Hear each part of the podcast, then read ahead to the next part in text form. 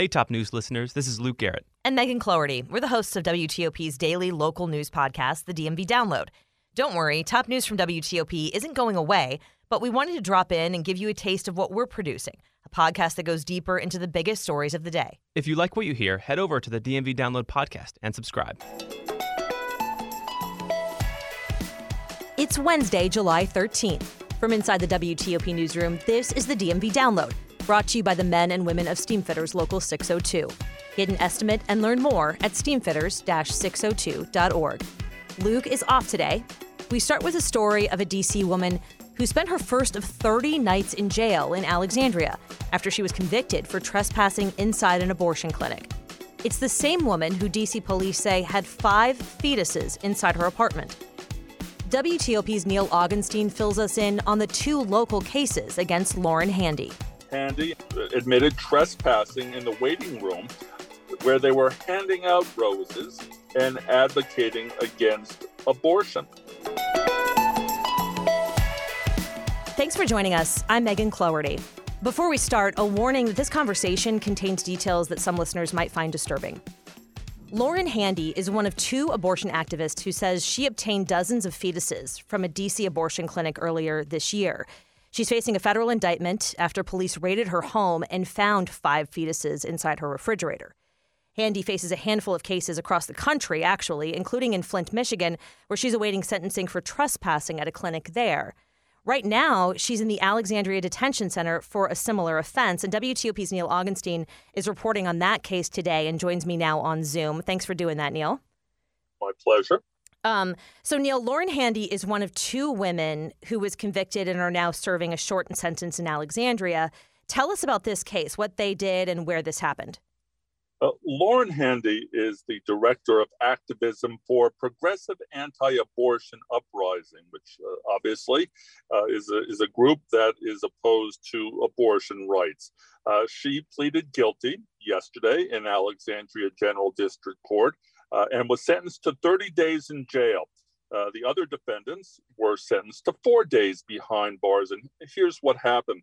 Back in November of 2021, Handy and the other activists uh, admitted trespassing in the waiting room of the Alexandria Women's Health Clinic, where they were handing out roses and advocating against abortion. And so they had, have admitted that they did that uh, and they have now been sentenced. And um, Handy is the director of activism at the Progressive Anti Abortion Uprising, which says it's holding nightly vigils outside the Alexandria Detention Center throughout her sentence. Um, we learned that back in March, Lauren Handy was indicted by the FBI through the FACE Act, which stands for the Freedom of Access to Clinic Entrances Act. And that incident was tied to her alleged blocking of the entrance to the Washington Surgery Clinic back in 2019, where she's protested before. I think both Neil and I, you, we both covered the story. What's odd about this story is on the same day that she was indicted, um, DC police were raiding her apartment and found the five fetuses inside. Um, tell us what we know about that story and how that's progressing, as far as you understand it. Well, uh, as, as soon as she was uh, was indicted, uh, authorities did seize five fetuses from Handy's home, uh, which is near Capitol Hill. She said that she obtained them legally from a DC facility that performs abortion. Uh, DC police have said that the fetuses were aborted in accordance with DC law, so they haven't been investigating uh, the incident uh, along those lines. So she is now, uh, as you mentioned, on trial for the federal charges uh, of conspiracy. And uh, if convicted, she and the eight others, uh, if they're convicted in connection with the blockade, they could face up to 11 years in prison. Yeah. Um, I reached out to her attorney, John T. Harvey III. Neil was on this other case in Alexandria. This is uh, her attorney on the federal charges. He said he didn't have time to talk today, and we'll follow up with him, but he's aware we're covering the story. However, shortly after her arrest on the charges, Handy held a press conference, um, and that press conference was posted on her organization's YouTube page. So we'll let you hear what she had to say. I made a promise, a funeral and a burial it has been my desire since the beginning, since March 25th, and through the whole process to ensure these children's dignity were uplifted and respected. During the five days they were under my stewardship, the 115 victims of abortion violence were given a funeral, ma- funeral mass for unbaptized children, and the 110 have been given a proper burial in a private cemetery by a priest. But what about the five? Phoenix, Harriet, Christopher X, Angel, and Holly, the children who have been featured in the news so far, were so advanced in their gestational age, and the patterns of their wounds suggest violent federal crimes. We arranged for the medical examiner to pick up the children. Washington Surgery is part of a network of 21 abortion centers in the DMV area.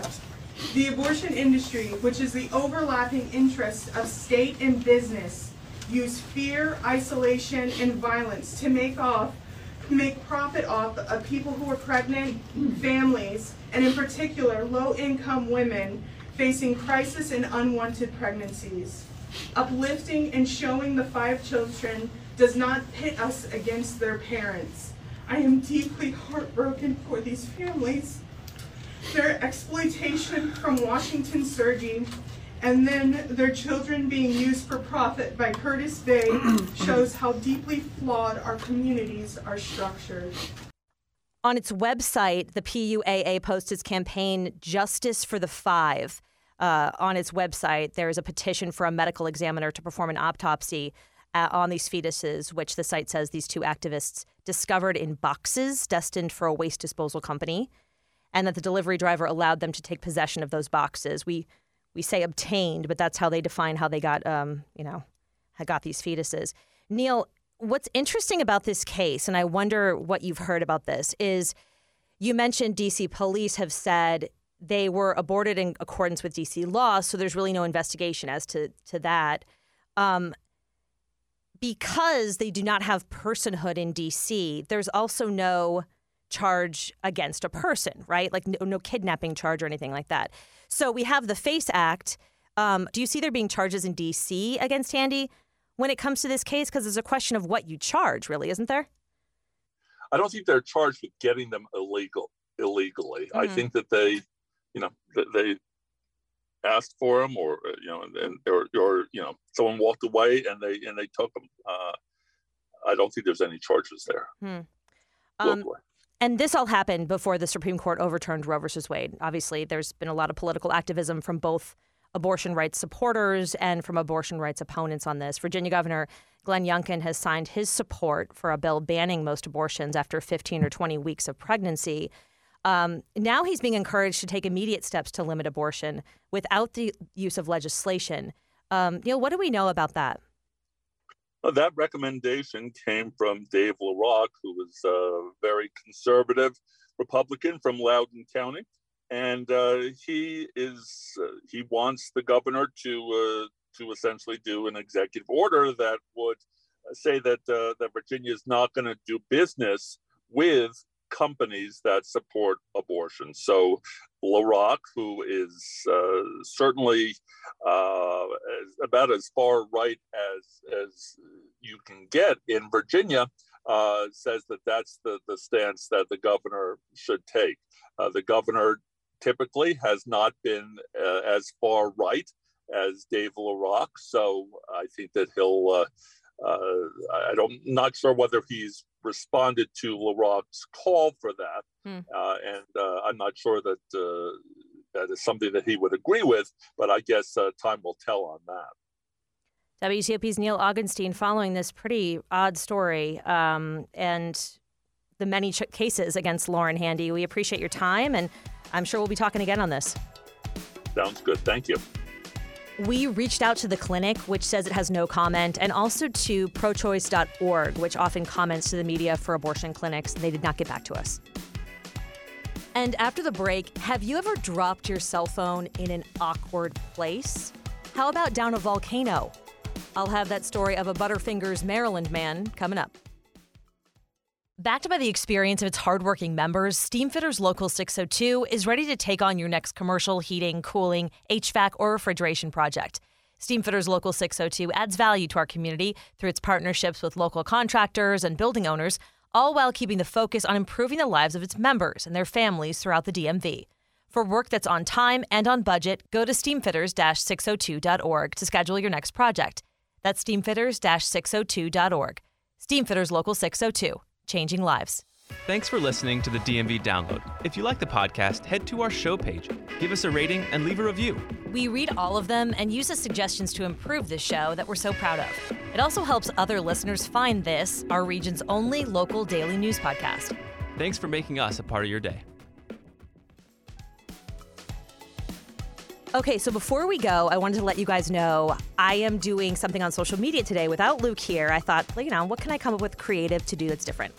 Um, I'm posting social media throughout the day about how we put this podcast together. So, our lovely intern, Rosie Hughes, is here helping me record this. And I have to tell you about this story at the end of this podcast about this very, I'm going to say, stupid tourist. We've all been stupid, we've all done stupid things. Have you guys heard about this guy, Philip Carroll, 23 years old from Baltimore? He went hiking with his family to the top of the famed Italian volcano, Mount Vesuvius. It's known for like destroying the Roman city of Pompeii. You can see it right behind me here, Rosie. Um, apparently, he gets to the top of Mount Vesuvius via a forbidden trail with his family, drops his phone in the volcano, and instead of being like, okay, I'm going to move on, that was a bad day, he goes after it. he climbs into the volcano, falls, obviously, falls a thousand feet, is knocked unconscious. Apparently, the guides that were across the rim saw him fall through his through their binoculars somehow, and they had to be like lowered down by a rope to go get him. So he's alive somehow, miraculously. The um the tourist like guides tweeted out a photo of poor Philip Carroll, and you'll see on social media, but he is scraped up. He does not look good. I feel bad for him, but yeah, it's not not what you want to do. And again, apparently he's in custody now in Italy because he went up that forbidden trail, which you're not supposed to do. So don't do that if you're going on vacation somewhere in Europe this summer. This is harder when you do it by yourself, just letting you know. And that'll do it for us today on the DMV Download. We're sponsored by Steamfitters Local 602. Our managing editor is Craig Schwab, and our music is by Real World. Give us a review and rate our show if you get the chance, and follow us on social media, especially today. I'm working extra hard. You can find out more about this podcast and become one of our VIP listeners at dmvdownload.com. The DMV Download is a product of WTOP News. Listen on 103.5 FM in the DC area, 107.7 FM in Virginia, 103.9 FM in Frederick, online at WTOP.com, and on the WTOP News app. Have a great night.